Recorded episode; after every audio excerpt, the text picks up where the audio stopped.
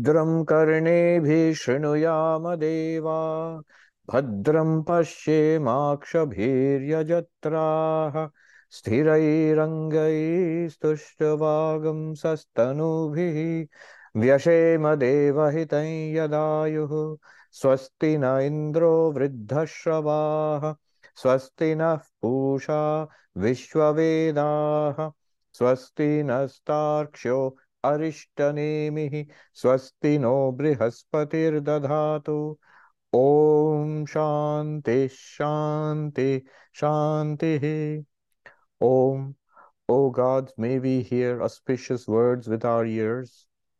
While engaged in sacrifices, may we see auspicious things with our eyes.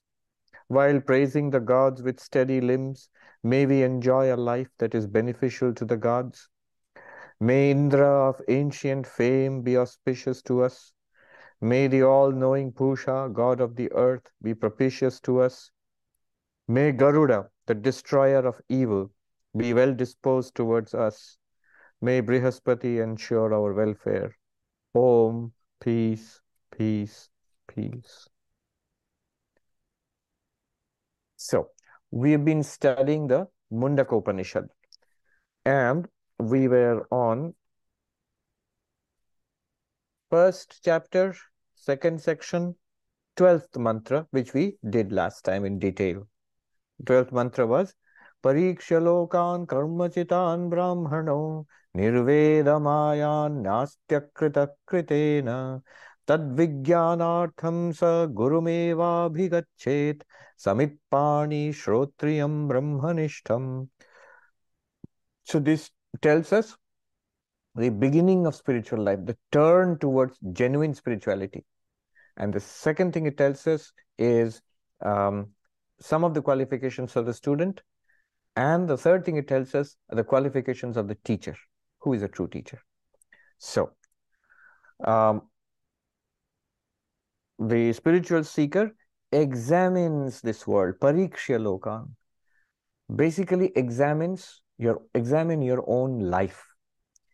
And um, what is this life? What is this world which we are examining? Karma chitan, that which is produced, that which is uh, born of cause and effect. You do something and you get some results.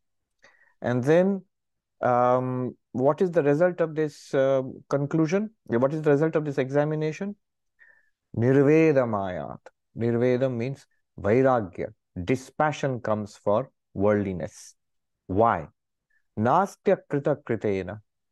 The infinite, that which is beyond causality, cannot be uh, a product of causality. That sounds very abstract. What it means is this limitless, deep satisfaction, fulfillment, which we all want.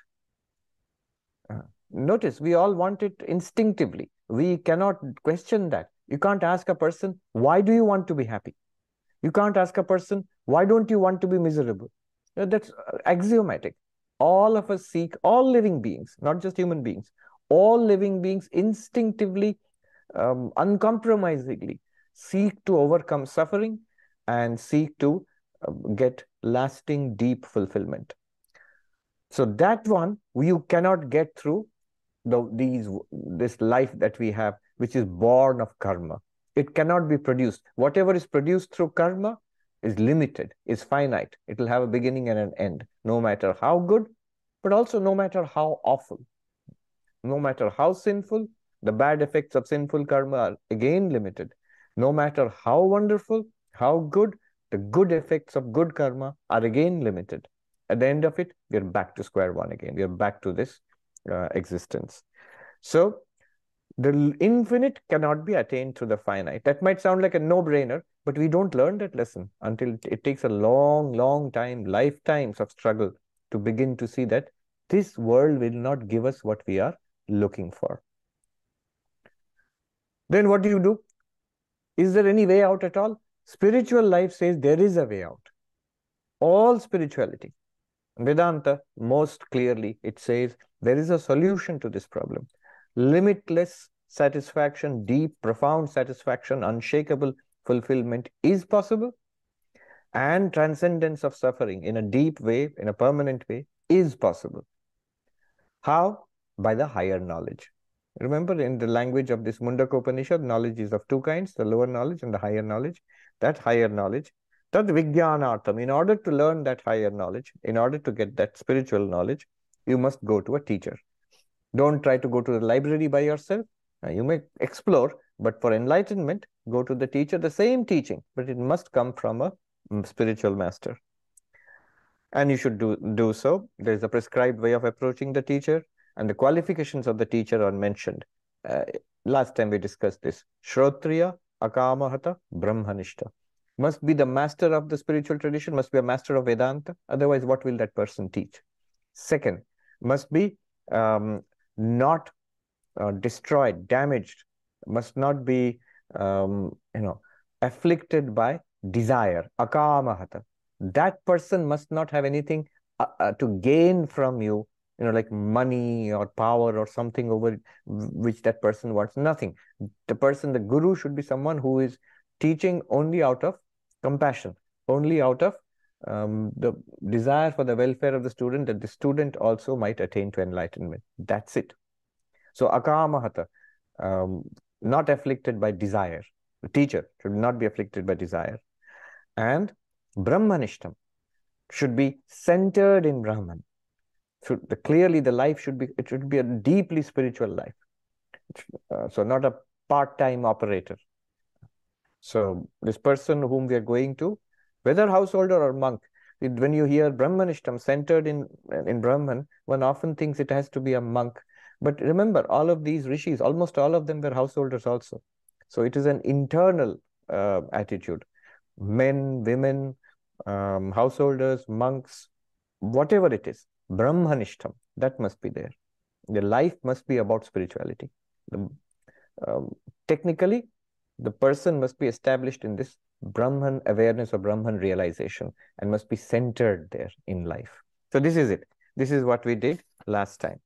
Now, the last verse, last mantra of this section uh, deals with the qualifications of the student and uh, the duties of the teacher. What will the teacher do when the qualified student arrives? So, the qualifications of the student. Um, that's very important. Let us read the mantra and I'll read the translation also. तस्मै स विद्वान् उपसन्नाय सम्यक् प्रशान्तचित्ताय शमान्विताय येनाक्षरं पुरुषं वेद सत्यं प्रोवाच्यतां तत्त्वतो ब्रह्मविद्याम् To him who has approached duly, whose heart is calm, and whose outer organs are under control, that man of enlightenment should adequately impart that knowledge of Brahman by which one realizes the true and imperishable Purusha. So there's a lot to parse here. Uh, Tasmai sa vidwan upasannaya samyak. So the vidwan here is the master, the, the Brahmagya, the one who has realized Brahman, to the one who has approached duly. Who has approached duly? The person who is seeking knowledge. And um, notice, approach duly means that uh, it shows Vedanta is not really a missionary religion. You don't go around advertising, don't go around converting, don't go around pushing people to um, accept this teaching.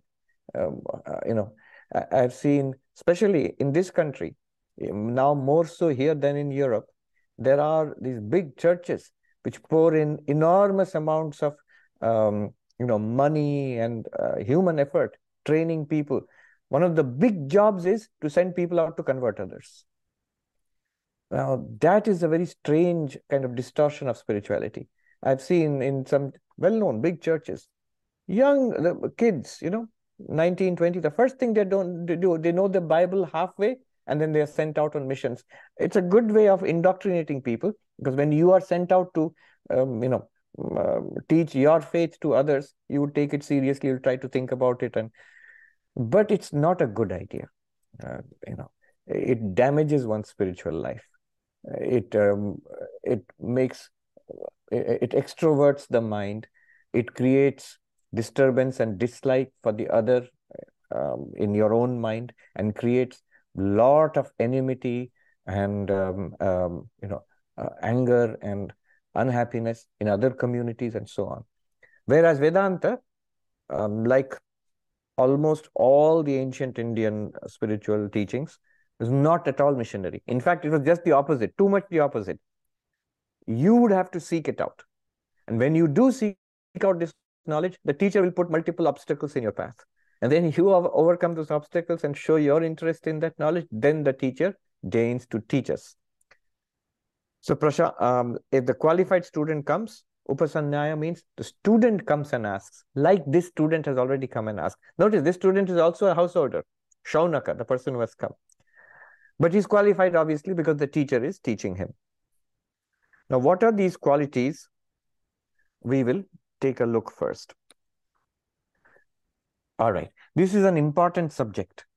Every Vedanta text, the later texts, Prakarana Granthas, introductory texts, you will see almost all of them, they will start with something called fourfold qualifications. Fourfold qualifications. Sadhana Chatushtaya, fourfold qualifications of spiritual practice. These are qualifications we have to develop or generate to make our spiritual practice effective. Uh-huh.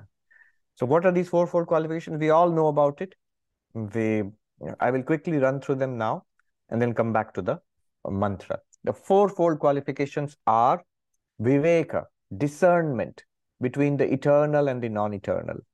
Second, vairagya, dispassion for the non-eternal. Third, um, Shamadhi Shat Sampatti, the sixfold treasure. So sixfold treasure. Sixfold treasure are basically disciplines. What are the disciplines? Six disciplines. One is Shama, quietude of mind, focusing the mind. I mean, quietening the mind, turning it inwards. Dama, controlling the sense organs and motor organs.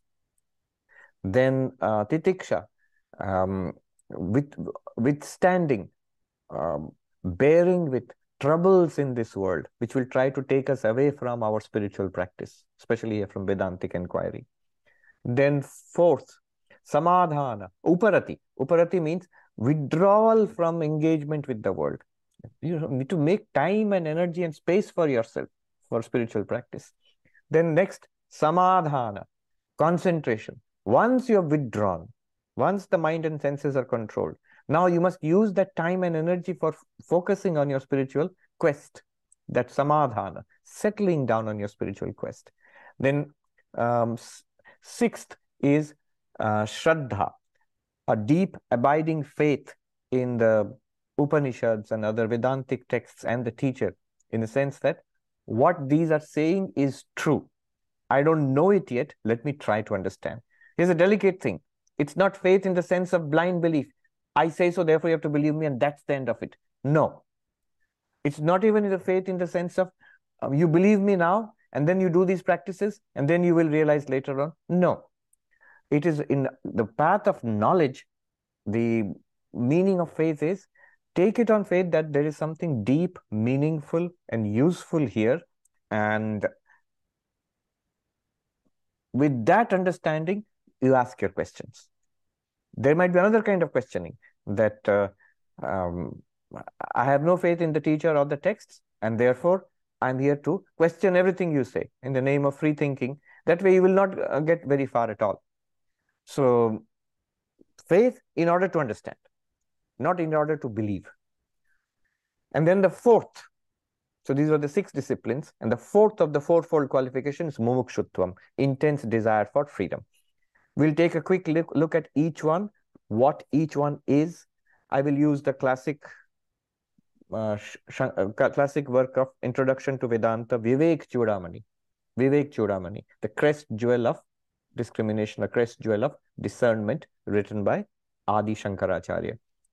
So there he uh, takes up each of these qualifications. These are, remember, these are not, qual we, we don't, should not feel bad, oh, I don't have these qualifications and therefore I cannot pursue Vedanta. No, we all have them. Just by the fact that you have turned up here, we all have them. But these have to be pushed up to a level of excellence. Then only it will work. So, from Vivek Chudamani, this is the translation by Swami Madhavanandaji. I will read out the Sanskrit original and then um, read out the English translation and make some comments on each one of the fourfold qualifications. First, um, Viveka. In um, Vedantic texts, if you have, remember, if you have studied Vedanta Sara, it's always called Nitya Nitya Vastu Viveka, the discernment between the eternal and the non-eternal, discrimination between the eternal and non-eternal. How does uh, Shankara define it? Brahma Satyam Jagad Mithya Ityevam Rupo Vinishchaya Soyam Nitya Nitya Vastu Viveka Samudarhitaha. A firm conviction of the mind to the effect that Brahman is real and the universe is unreal is designated as discrimination or discernment, viveka, between the real and the unreal. Notice straight away, Shankara has changed it. There's a dramatic change here. The original term was the, uh, the discernment between the eternal and non-eternal. So what is this uh, original meaning? Viveka, Viveka literally means to see the difference. Something is coming to you together. Life is coming to you as a mixture. Here is the world, and spiritual life also is possible. All of it together. But now you have to differentiate. You have to you have to separate the right from the wrong, good from the bad. That's where wisdom comes in. Sri Ramakrishna gave great em emphasis on this. He said, sand and sugar are mixed up, but the ant can separate them.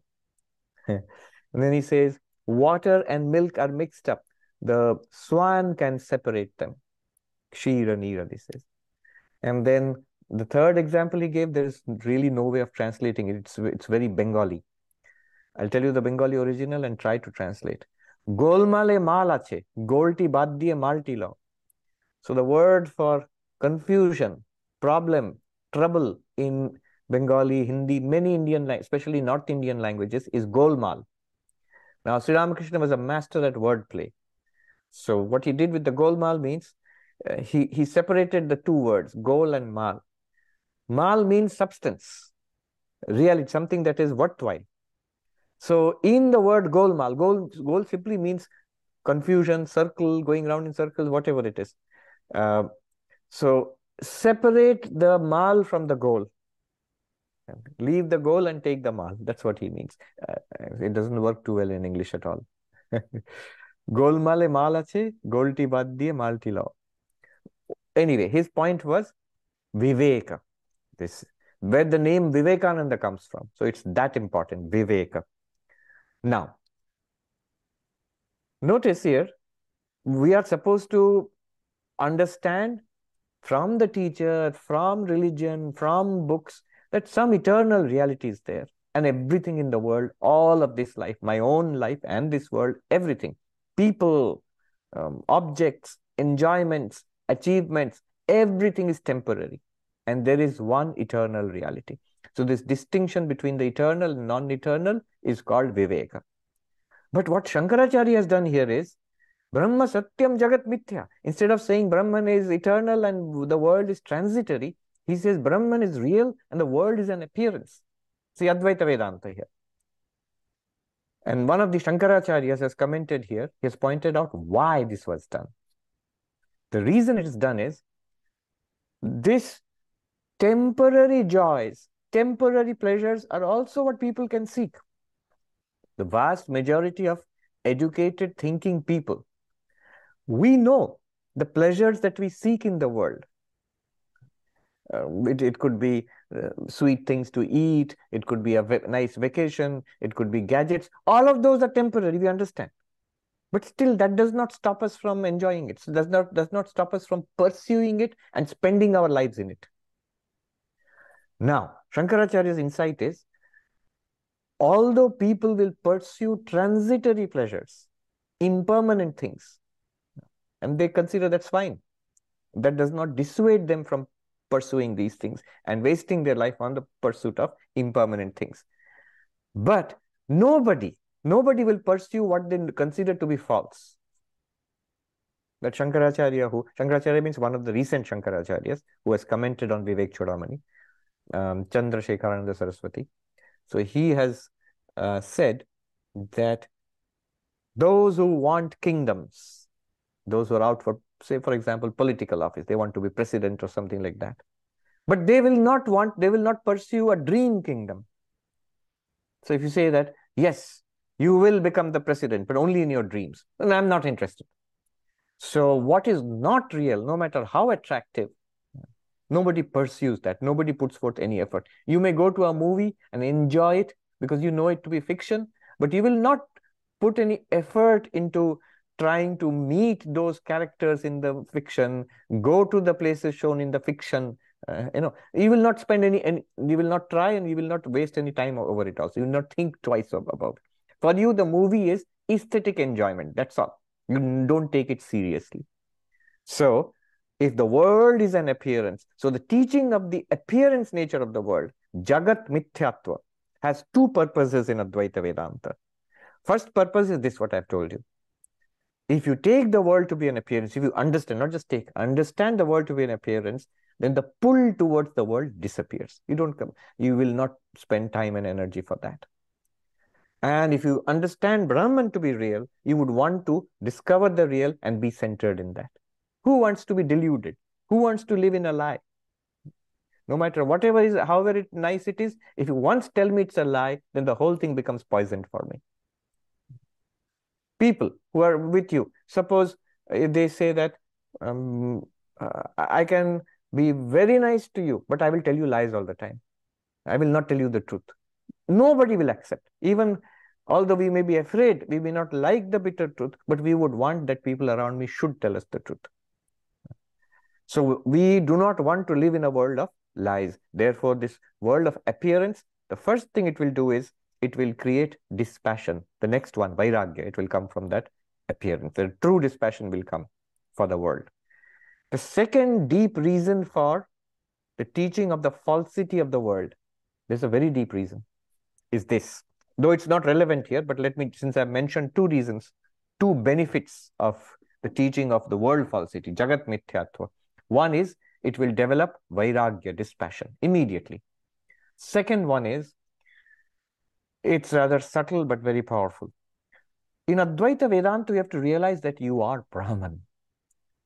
Now the question is, where is Brahman? What is Brahman? When will I find Brahman?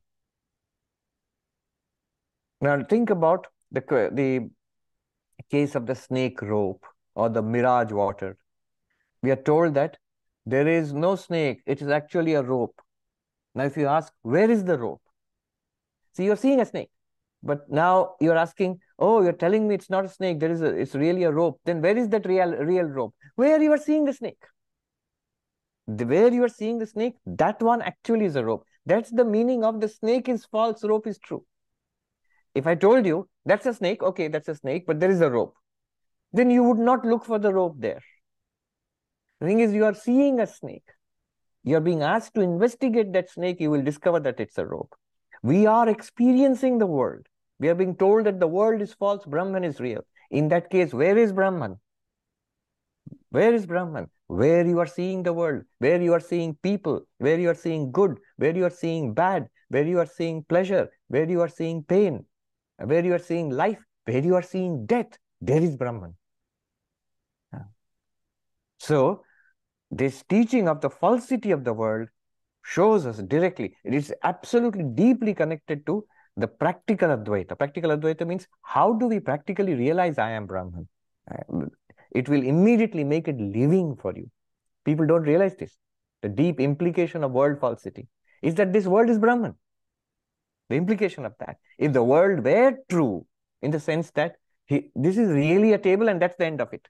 It is really atoms and molecules, matter, and that's the end of it, nothing more and there is some God, Brahman, Allah, um, uh, something somewhere else, then it would not be a living reality for us because this world is the living reality for us. What are we experiencing? We are experiencing the world. In this living reality, see, this is why Advaita becomes a living, uh, immediate living uh, teaching. Otherwise, it would become a matter of, of belief. There is some God, some heaven somewhere, who knows? I have to believe in it. Or yogic approach. you uh, it is there but you have to do some very special practices then you'll have some um, uh, special experiences then only that one you will get. But advaita vedanta tells us right now what you are experiencing you are experiencing it wrongly in ignorance. What you are experiencing what you think it is is false. But you are in truth you are experiencing brahman so the movement will be from ignorance to truth the correction of an error correction of falsity to discover the truth so that's the deeper meaning of teaching of world falsity. Two meanings, uh, two, two purposes, two benefits of the teaching of world fal falsity. Um, one is it will develop vairagya, dispassion, which is the next point which will come. Second one is it directly points to the reality called Brahman by, by telling you that the, what you are experiencing is an appearance. Brahma Satyam Jagat Mithya vinishchayaha, this ascertainment that this is true, that Brahman alone is real and the world is an appearance. How do I get this ascertainment?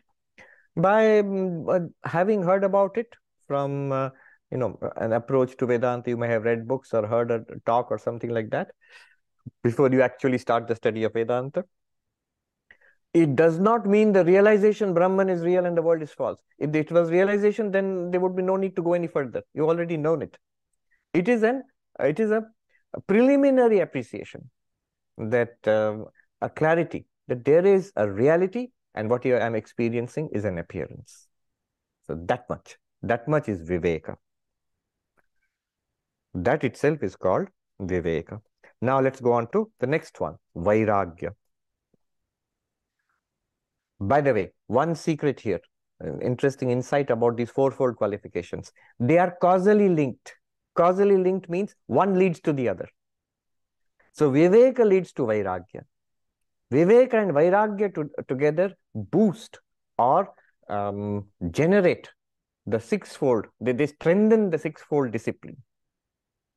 And Viveka, Vairagya and the sixfold discipline together, they increase your mumukshutvam, intensity for freedom, desire for God realization, desire for enlightenment. So they're causally linked. You say, so, so what? What benefit does that do to me? Here is the benefit. Our complaint will be, when we study all this, our complaint will be, oh, my Vairagya is weak. Oh, or I don't have that. You know, it's I really like Vedanta, but I don't have that intensity for enlightenment like the Buddha had, like Vivekananda had, let alone what Ramakrishna had. I had I have only a fraction of that. I'm interested, I want it, but not so intensely. Now the uh, teaching here is if you want to intensify any one of these fourfold qualifications, any one of them, don't fight the battle there. If you want to intensify your desire for liberation, don't try to boost your desire for liberation directly. Go back to its cause. What's the cause for the intensification of uh, desire for liberation? The sixfold discipline. But this, my disciplines are weak. My disciplines are weak then don't try to struggle and strengthen them. It will be a futile, uh, you know, you will make progress, but it will be very difficult, very hard work. Rather, the, the intelligent way of strengthening your discipline, sixfold discipline, is to go back to their cause. What is the cause of the sixfold discipline? Vairagya.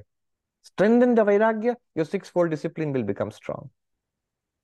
But my Vairagya is not strong. I still, uh, you know, hanker after many things in the world.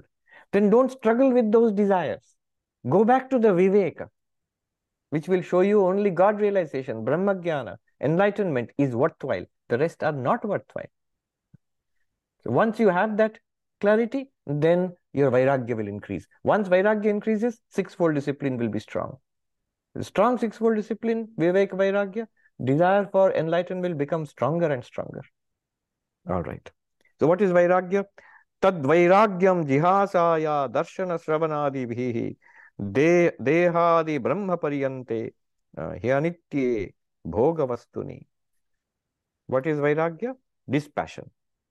Renunciation or dispassion is the desire to give up all transitory enjoyments ranging from an ordinary body to that of Brahma, the highest uh, god post of god god means not capital g small g the highest divine being most maximum enjoyment having known their defects from observation, instruction, and so forth. Darshana Shravanadibhi, two ways it can be interpreted. One is by looking at life, by hearing these teachings, my vairagya is increased. By looking at life means look at our own lives, most powerful teacher, and also look at the lives of people around me. Read about people's lives. Look at the lives of people around me.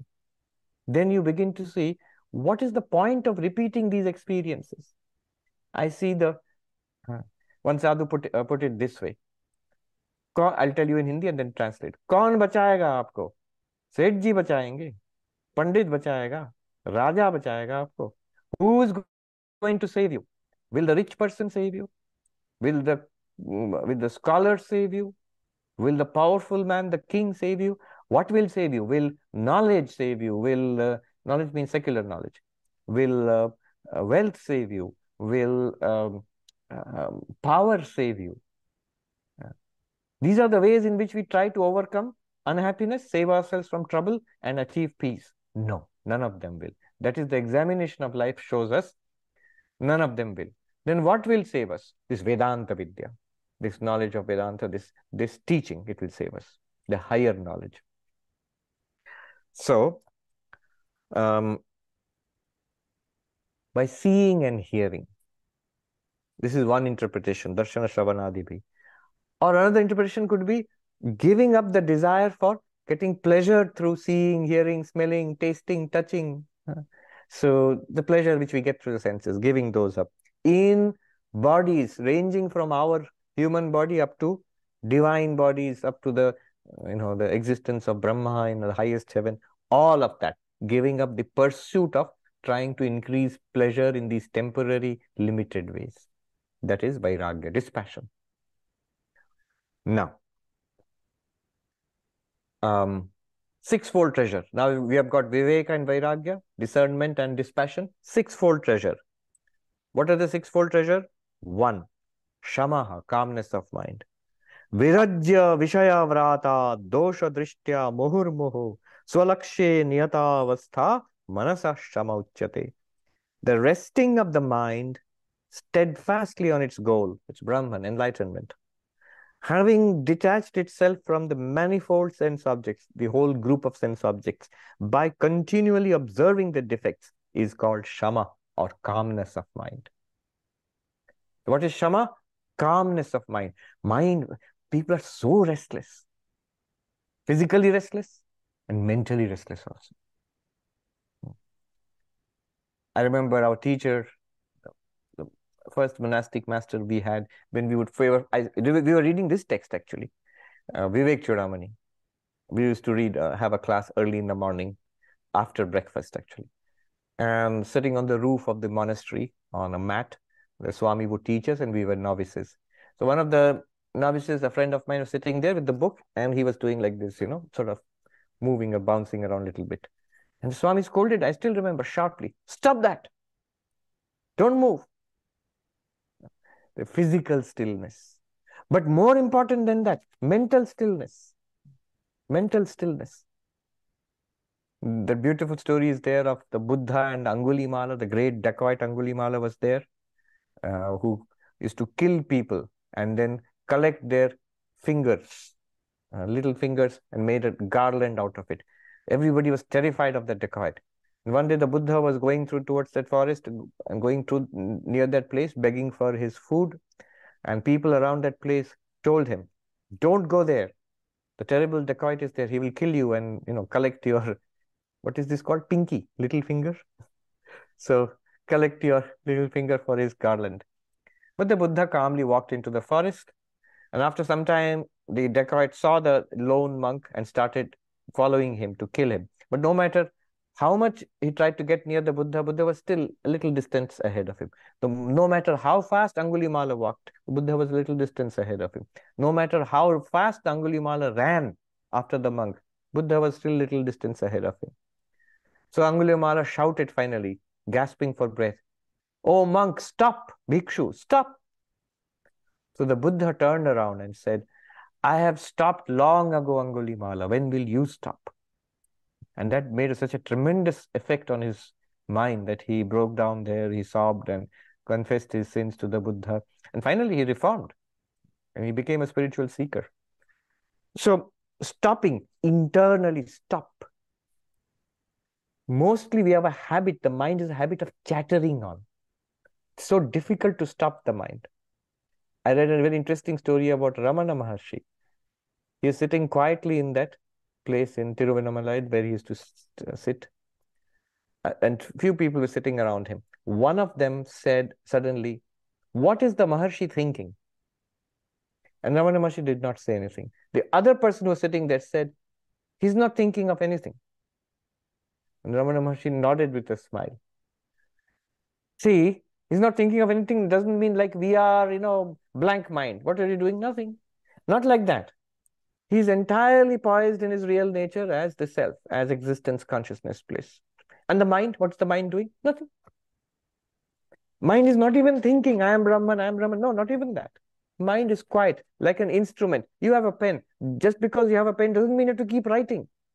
When your work is done, you put it down. Similarly, when there's nothing for the mind to do or think, the enlightened one can put down the mind, the senses, the body, and sit still, poised in. The body, mind, senses are instruments for that person. If they want to think, they can think much better than us. So the mind is to stop chattering. What does this um, the resting of the mind steadfastly on its goal, focusing on the goal of enlightenment. Of course, Ramana Maharshi, what I said is a very high state. That's an enlightened person. We're not talking about that here. We're talking about us. So let the mind think about spiritual things. What prevents the mind thinking of spiritual things? He says, Vishaya Vrata. The Vishaya means objects of the world form, sound, smell, taste, touch, and the, what they compose. Their people, um, activities, projects, also memories, expectations, nice memories, awful memories, or nice things to look forward to, or things to be scared of in the future. All of those things disturb the mind continuously. They shake the mind away from the goal. Stop it. Niyatavastha, centering the mind in your goal. That God realization is my goal. Brahma Jnana is my goal. If the mind must think, think about that. Think about what I read. Think about the mantra you're repeating. Think about trying to understand what Vedanta is teaching. Think about that this project of enlightenment which we have taken up.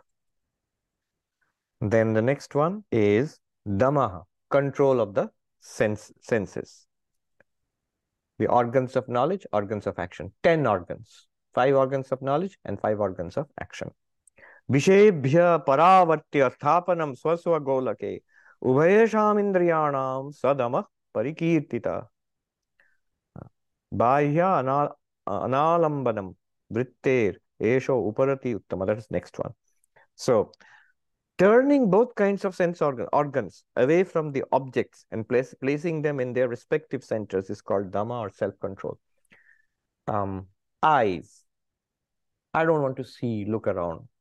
Ears, I don't want to hear a hundred different things. Tongue, I don't want to mm, spend time in being a foodie, enjoying this, that, and the other thing. Be done with it, food. Whatever had, uh, then then finished. Then uh, so taste, smell like that. Um, and the uh, organs of action. Just because I have legs doesn't mean I have to keep on walking around all the time, going here, going there. Just because I have hands doesn't mean I have to keep on grabbing things. No. So quieten, just like that Swami scolded the my friend, the novice, the brahmachari, who was sort of restless physically. Stop. The organs of action and organs of knowledge. Ubhayasham Indriyana. Swaswa Golake, this is a yogic practice of withdrawing the organs to the centers. That's difficult. What we need to do is basically withdraw from the five external organs of action and the five uh, organs of knowledge into the mind. That's enough. So that we are not active um, physically or through or sensorily into the mind. Of course, if you're reading a book, you need to see. If you're hearing a lecture, you need to hear. Those things, that's all right. That's part of Dama. Then Uparati. Uparati is withdrawal uh, from Bahya analambanam vrittehe. Esho uparati uttama. the best kind of uparati is withdrawal. Self withdrawal consists in the mind function ceasing to be affected by external objects. Analambanam, alambanam means support. We seek support. You know, we, the mind seeks a support. Support means something to rest on, something to think about. That's called a support. And something to hear, something to see. A monk uh, told me once, after spending years, not years, several months in the Himalayas, in those days, um, many years ago, he had come down from the cottage and he was on his way to the railway station uh, back and then to come back to the city. On the way, in a little roadside hotel in India, they are called dhabas. He sat down uh, to have a glass of water. And one gentleman was sitting next to him on the wooden bench and reading a Hindi newspaper, which was two days out of date, two day old newspaper. And this Swami, he himself told me, I couldn't stop my eyes from going like this to take a look. What's the latest news in the newspaper? Then I suddenly realized what I was doing. You may say, that's silly. No. You try it. If you withdraw from worldly contact, if you don't see a human face, if you withdraw the uh, eyes from seeing what they are habituated to seeing, the mind from its daily diet of news and gossip and everything, the tongue from its um, daily dependence on people to talk to and talk with, withdraw it all. What will happen is a tremendous energy will be generated, but it's difficult to control. Uh, and whatever the little, Sri Ramakrishna gave the example of holes in the field. So the farmer, um, you know, rice cultivation, it required the field to be irrigated with water. And the field needs to be blocked. Otherwise, if there are holes in the field, the water you have collected in the field will drain out. Similarly, holes in our senses means that sense which becomes powerful and uncontrollable I have to see this, I have to taste that. So there are any number of stories of monks in the mountains and going to what is called a bhandara, a feast for monks. And then, first of all, that going there, the feast, and then coming and uh, discussing how wonderful the laddu was and how wonderful the um, this uh, the sabji was. Now, what is this? This is the inability to retain that uh, energy. It's it's difficult. Believe me, I've seen how difficult it is. So, when you are in the midst of this, especially in this modern age, with mobile phone and uh, with people around, with the sound of the city in the background, with people all around you, with activities, you don't realize how much we depend. Alambana, the mind, it's a comfort for the mind. You may think the world is a is a torture for you. You're being harassed by the world. And it is true, it's a torture. That's why when you withdraw from the world, go away to a retreat for one or two or three days, you will really like it. You will say, Oh, thank God. It's so nice. But after a week, after two weeks, after a month, after two months, after one year, after 20 years, it'll just be rock and howling winds and bitter cold and total loneliness and solitude. Most people don't um, think about that. Very few people can withstand that and remain focused in this without going mad. If you, um, there are people who lose their mental um, balance also, become eccentric. Um, but remaining quite normal and steadily focused on spiritual practices without alambana, external alambana. Therefore, bhakti, easy alambana is given. You want to see, here are the beautiful forms of the Lord. Rupam Ajashram, Sri Hari Rupa Ajashram, Shankaracharya sings. The, the beautiful forms of Krishna are there, of, of Sri Hari are there. You want to hear the names, so you want to hear, hear bhajans, hear beautiful chanting. You want taste, here is delicious prasad for you. prasad is offered sacred food. You want fragrance, and there are the, the fragrant flowers and incense for you. Um, you want a display of puja, and so there is rituals for you. You want to do things physically. There is puja and rituals to be work to be done in the temple and in the shrine. So in all of these ways, what bhakti does is it provides alambana, support from the mind, but a kind of support which will not sweep you back into the world. It will keep us engaged with God. Anyway, so that is Uparati. Then Titiksha, forbearance, very important quality. It is a famous verse from Vivek Chudamani, often quoted. Sahanam sarva dukkhanam apratikara purvakam chinta vilaparahitam sa titiksha nigadyate. Bearing of all afflictions without caring to redress them, being free at the same time from anxiety or lament on their score is called titiksha or forbearance. Difficult, bearing afflictions, physical pain, heat, cold, difficult people, noise, harassment, bearing that, not reacting to it, and not lamenting internally. So sometimes somebody is annoying you and you don't react, you're calm and quiet. But internally, I'll give that person such an earful uh, that they will they will never try to do this again. So that's that's internal reaction. That internal reaction should not be there also. Externally no reaction, internally calm and poised also. And that's difficult. That takes some doing. It could be heat, it could be cold, it could be physical pain, it could be mental illness also, whatever, all kinds of problems. And there are different levels of this titiksha. One is common sense. Common sense. I'll give you as an important issue Suppose physical illness, the most uh, most obvious problem. We all face to some extent physical illness will come and go. What do you do about it? Some people become very very uh, upset about physical illness. Often healthy people become very upset because they're generally healthy and they haven't faced it. um, one of our senior monks under whom I was for many years in a, in one of the ashrams, he used to say it's the sickly ones who live for a long time because they are used to being sickly. Whereas uh, the healthy ones, they get, they get very scared once there is some disease or some kind of uh, serious health problem. Now, one attitude is to become too much concerned with it. This doctor, that doctor, this medicine, that medicine, this procedure, that procedure. Uh, it is called, um, uh, the, what is it called? The too much interest in disease and uh, uh, illness, hypochondriac. That's an extreme case, but some people are not hypochondriac, but still they become overly concerned.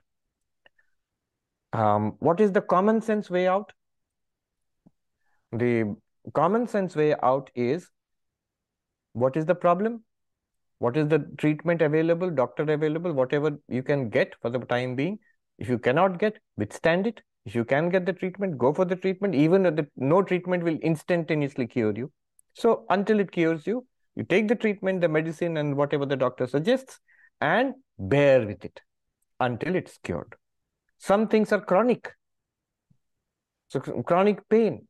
So you have to bear with it. You have to manage it as well as, and don't don't put your mind to it. I read about this cancer patient. This lady, she has written a book called Rapt, R-A-P-T, Rapt, The Importance of Focus.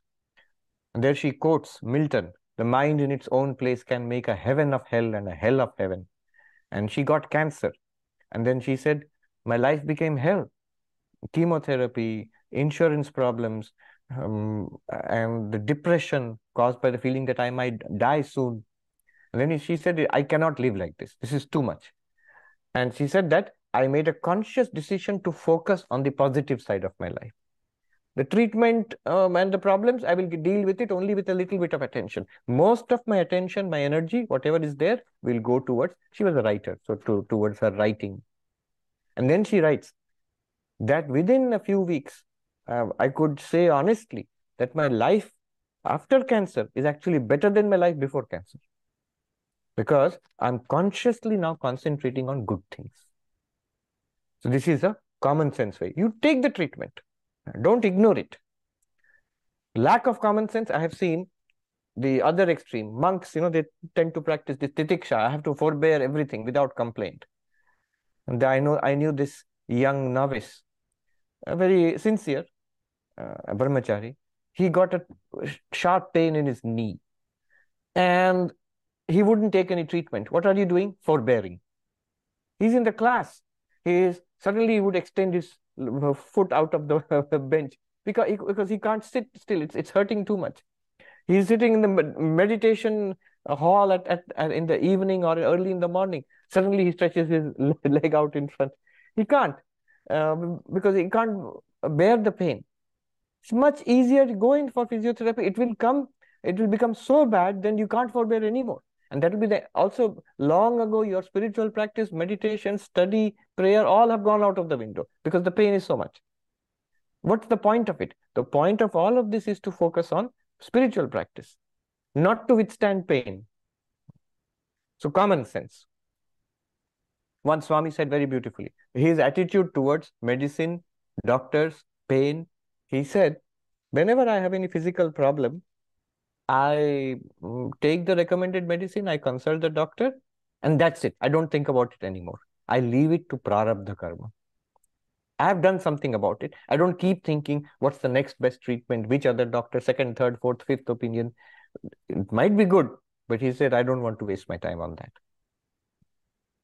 Now, there are extremes that I also have to be truthful. Um, so there is, for example, classic example of Swami Turiyanandaji. He was in the Himalayas, foothills of the Himalayas, in a place called Nangol. And in a cottage, he used to live, dressed only in rags, on a loincloth only, because he wouldn't keep any money, any clothes. Um, and to beg also, there was a, only a small village for which he had to cross a river. This is luckily a shallow river. He had to cross it and go for beg for food. So that twice a day he would get totally wet when he would go across the river and come back.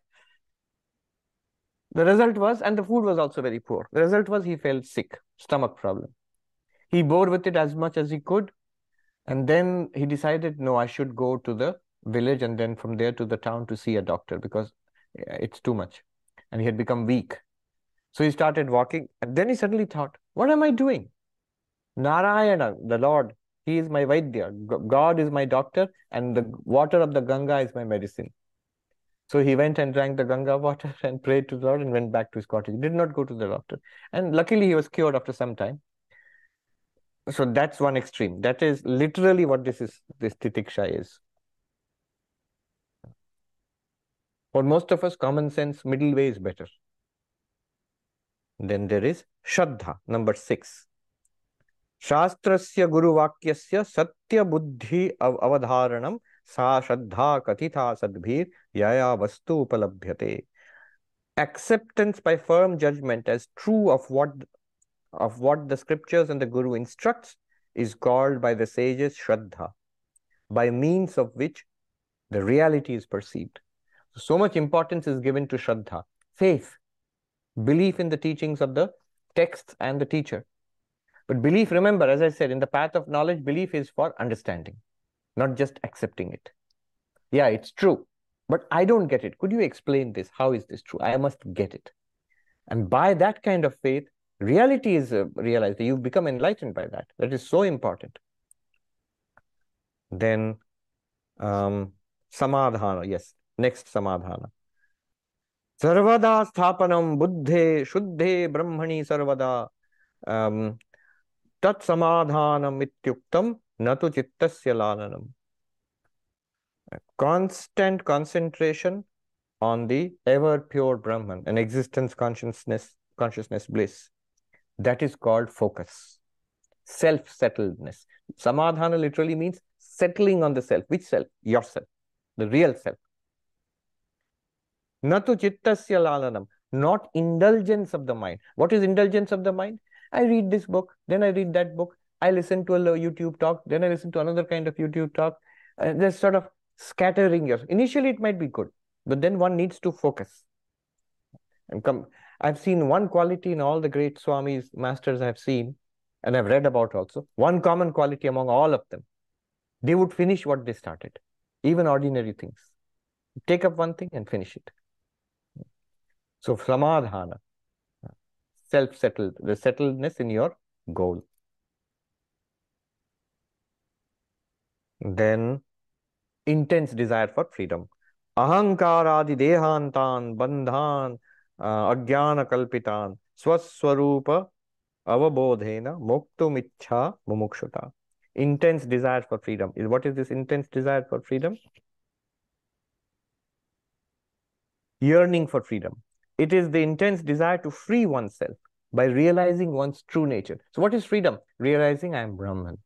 Why is realizing I am Brahman freedom? Because Brahman is free. When you realize you're Brahman, you are free, free of samsara. From all the bondages which are superimposed by ignorance. What are the bondages? From body onwards, body to the ego. Body, prana, mind, intellect, including the ego, and the ignorance itself. All of them are bondages superimposed upon us by ignorance. Freedom from that will come through knowledge. Knowledge of what? I am Brahman. So now we have Viveka, discernment, Vairagya, dispassion, sixfold treasures, Shama, quietude of mind, Dama, settling the five sense organs, five motor organs, quietening them, Titiksha, putting up with all sorts of trouble. Don't be thrown off your spiritual struggle. Then um, fourth is um, uparati, withdrawal from too much engagement with the world. Whatever needs to be done, do it. Neither seek nor avoid. Vivekananda's advice. Neither seek nor avoid.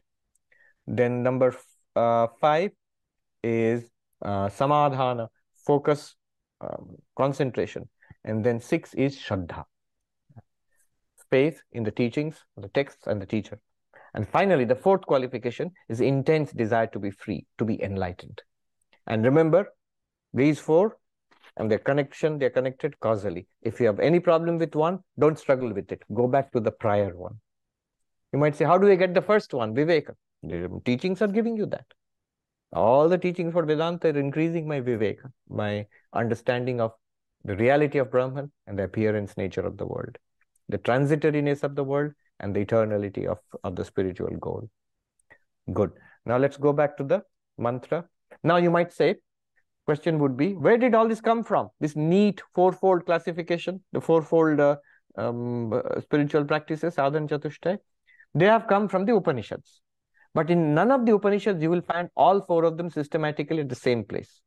They are scattered across the Upanishads. They have been collected from the Upanishads, what is necessary for the student, and systematized in the way which I just said.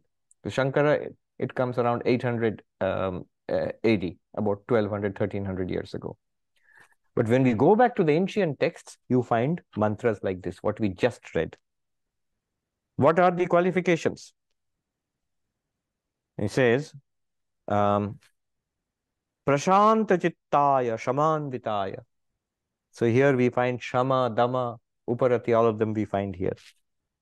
So um, Prashanta Chittaya means Uparata Darpadi Doshaya. Shankaracharya says, has withdrawn, has quietened the mind and gotten rid of faults like ego, pride.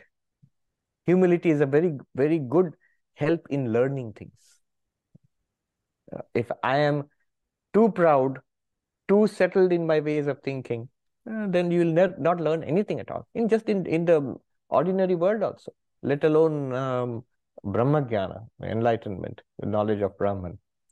In the lower knowledge also, aparavidya, one cannot learn if there is a lot of ego.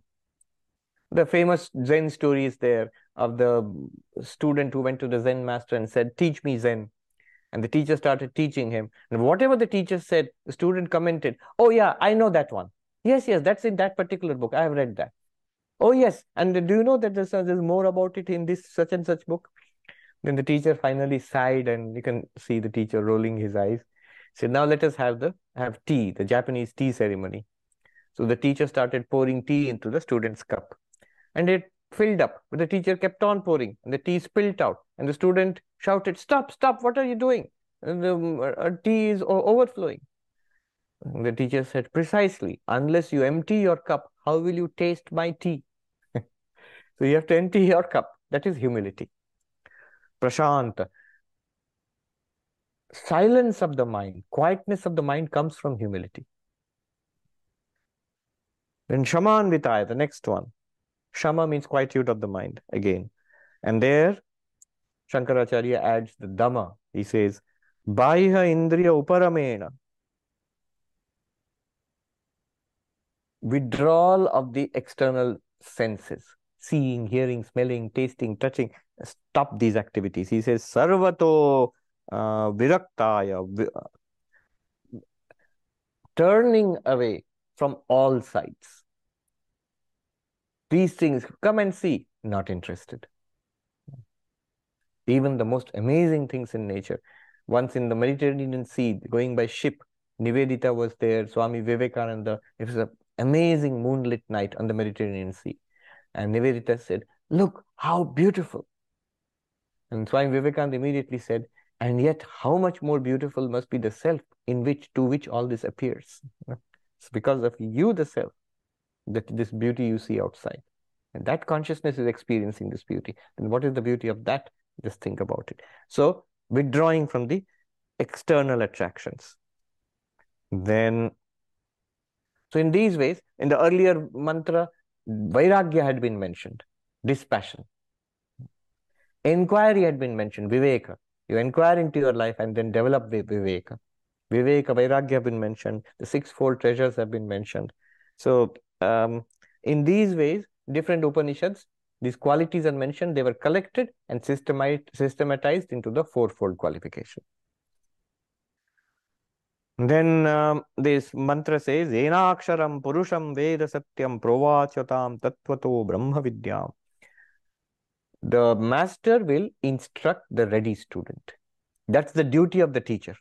The teacher, teacher should not refuse to instruct. Shankaracharya says, Niyama, this is the rule. What is the rule?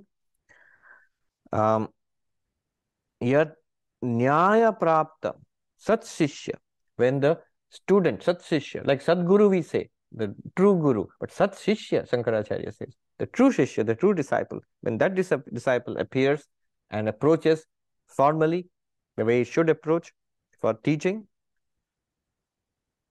uh, Nistaranam avidya mahodadehe. The guru should rescue this student from the ocean of samsara. Mahodad is a great ocean of samsara. Here in Vedanta, the ocean of samsara is actually the ocean of ignorance. Ignorance leading to desire, desire leading to karma, and karma leading to the effects of karma. It's an ocean in which we are sinking and rising and floating around unable to get across. The guru's uh, job is to rescue us. How will the guru rescue us? By teaching us this, um, the, giving us the knowledge which will, uh, which will save us, the saving knowledge, the higher knowledge. I have told this on other occasions, but let me just repeat it here. Uh, Swami Trigunatitananda, the direct disciple of Sri Ramakrishna, who um, built that San Francisco uh, Hindu temple there first Hindu temple in America, 1905, 1906. It's still there. It survived the great San Francisco earthquake. It's a heritage building in San Francisco. So anyway, he was in the Vedanta Society of San Francisco, and he was very tough. He would score left and right, and the disciples would often be scared. So I guess some lady, an American lady, must have written about his scolding. We don't have the original letter. We we have his reply um, Trigunati reply. He ri- uh, writes, Madam, you have taken refuge in me. It is my duty to drag you to the shores of immortality and throw you in there. If on the way I break your bones, I care not. See, this is the real Sadguru.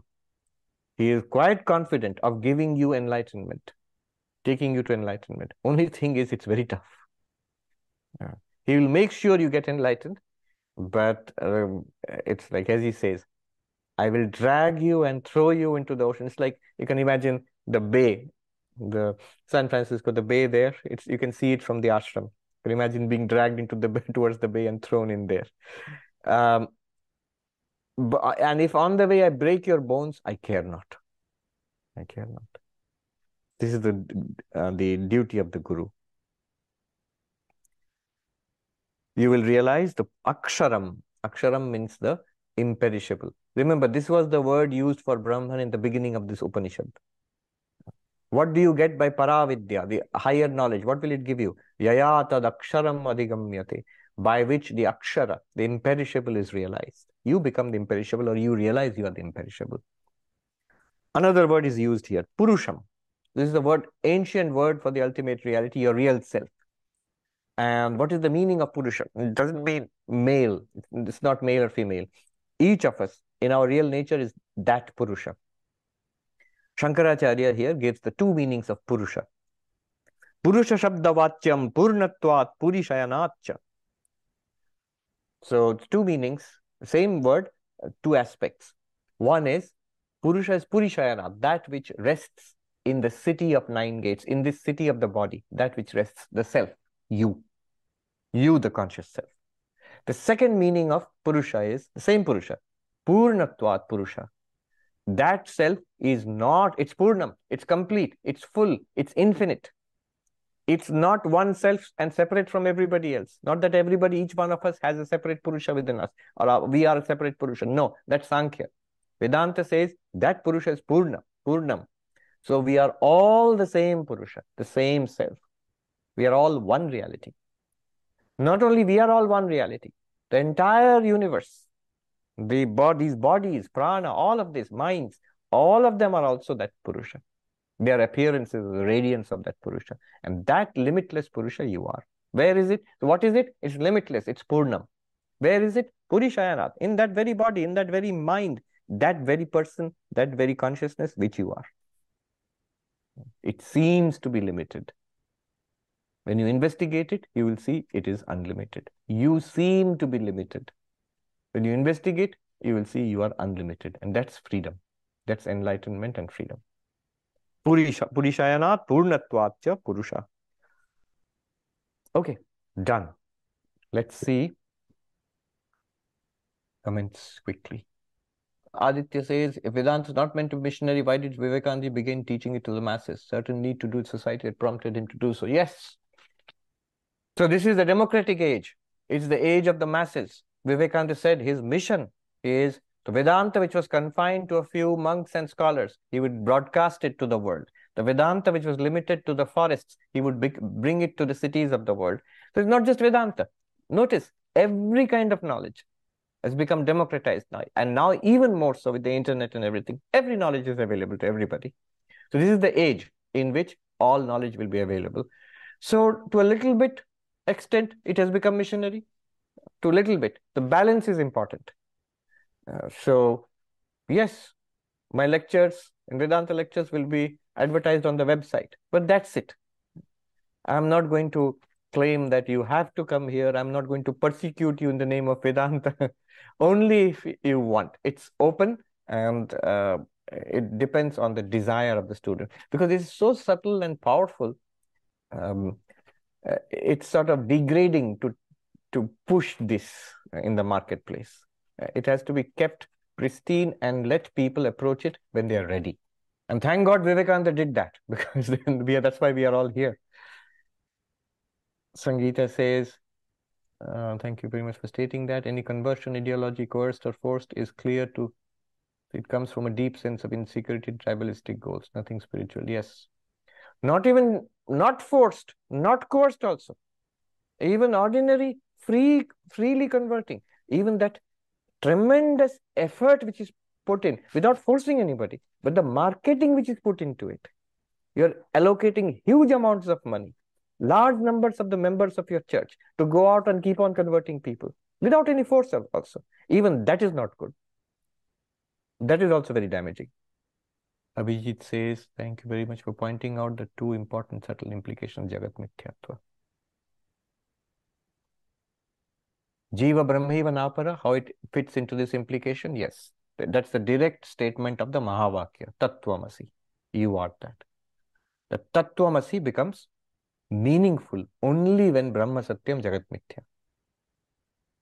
Otherwise, if the world is true, then body is also true. Then the individual person is also true. Then you are this person. Then your relationship with you will have a relationship with Brahman. Brahman is the master, I am the servant, Brahman is my God, I am the devotee. You cannot say honestly, I am Brahman. At the most, you might be able to say, I am a tiny part of Brahman, Vishishtadvaita. But Advaita, non dual identity, requires that the world becomes an appearance. Then Anu says we can get a brief taste of being centered in Atma does not last. Mind wants to revert to its usual supports. The extent to which we can withdraw. Yes, the extent to which we can withdraw senses and all of that is related to depth of centeredness. No, the depth of centeredness depends upon the cultivation of these fourfold qualifications. One of the greatest teachers of Vedanta, Advaita Vedanta in the modern age, told me, if you have cultivated the fourfold qualifications and you listen to Vedanta and you study Vedanta, think about it, you will attain enlightenment. If you have not sufficiently uh, cultivated the fourfold qualifications and you listen to Vedanta and study Vedanta, at most you will feel you have learned a very nice philosophy. The same teaching. It can lead to enlightenment or it can lead to a nice understanding, but no, uh, you know, the goal will not be attained that I have transcended suffering. Um, lo and behold, I've attained the goal of human life, I've attained enlightenment. That will not happen. You will feel that I learned a very nice philosophy, which is not a small thing, but it's much smaller than what could have been attained. All right. Somebody, I will not say who, said that, can you also drag us and throw us into the ocean of immortality? No, that requires a tremendous amount of power, uh, which we ordinary people, we lack. We can uh, teach, we benefit by the teaching ourselves, and it also benefits others around us. Um, we can pray for the welfare of others. All of us can do that. But actually, uh, taking full responsibility for somebody and taking them to the threshold of enlightenment, and Trigunathi says, throwing them into the ocean of immortality. That only full Jivan Muktas and very powerful masters can do.